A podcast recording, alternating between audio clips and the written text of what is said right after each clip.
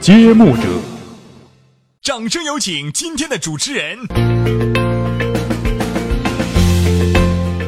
Hello，大家好，欢迎收听这一期的揭幕者，我是映月。本栏目由揭幕者和喜马拉雅联合出品。那本期节目呢，我们将一起来关注的这个话题呢，是来自于老街的独家文章，继中国神车、中国神韵之后，下一个中国神到底是谁？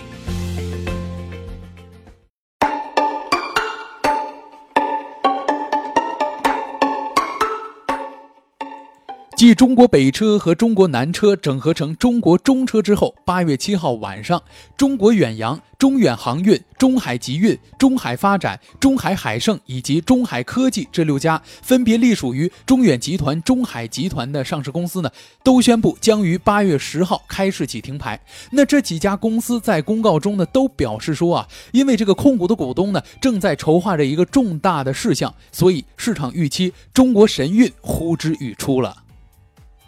不过，这个中海海盛呢，昨天下午发布了一个澄清的公告，他就说啊，现在这个中海海盛它的实际控制人呢，已经变为了蓝海投资，所以呢，密春雷就成为公司的实际控制人。公司呢未收到第二大股东中国海运关于媒体报道的通知，所以呢，这个公司啊就不存在媒体报道提及的相关的这些整合事宜。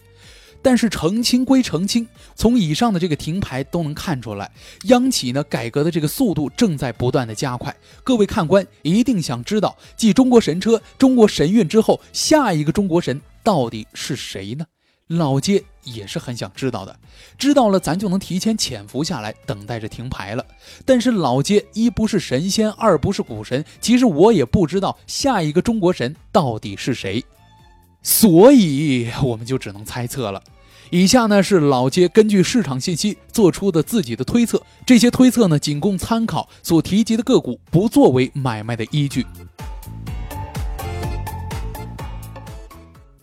根据媒体报道，自2015年4月，中国南车和中国北车合并为中国神车之后，业界呢一直有着一个中远和中海两大航运央企，以及中船重工和中船集团两大船厂央企的合并的一个传闻，从而打造中国神车、中国神船的传闻。那不过呢，2015年3月26号，南北两大船企的旗下的这个中国重工和中国船舶分别发出了公告，澄清了媒体对于两家上市公司的控股股。股东可能会合并的这样一个猜想，那现在啊，大半年都快过去了，市场会不会对合并有着一个重新的预期呢？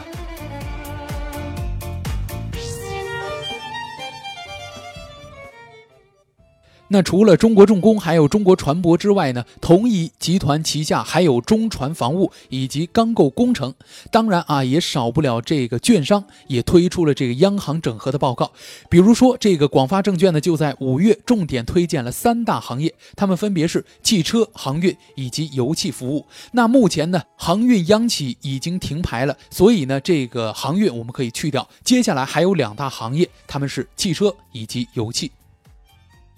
咱首先呢，先说说这个油气行业。广发呢认为，应该重点关注海油工程以及中海油服的整合预期。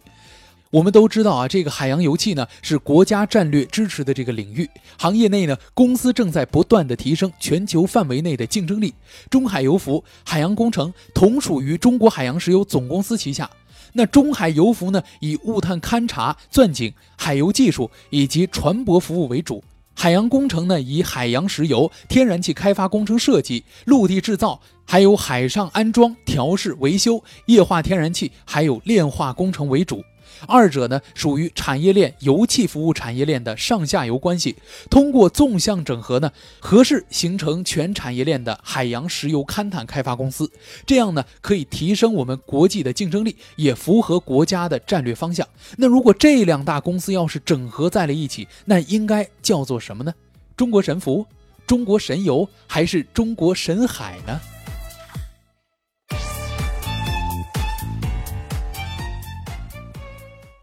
最后呢，我们来说说这个汽车行业。说到汽车呢，市场上预期最多的就是一汽集团的整合预期了。中银国际证券呢曾经发布过一个报告，说道，一汽集团整体上市可选择方案呢有两种，其中第一个方案呢就是一汽集团独立上市，然后再吸收合并一汽轿车和一汽夏利；第二种可能呢就是借一汽轿车，然后再吸收一汽夏利再上市。那预计一汽集团在整体上市之后呢，市值呢有望达到三千亿元左右。那对于一汽集团总的来说呢，除了人尽皆知的一汽轿车，还有一汽夏利之外呢，一汽集团旗下的上市公司还包括一汽富维、还有启明信息以及富奥股份这些产业。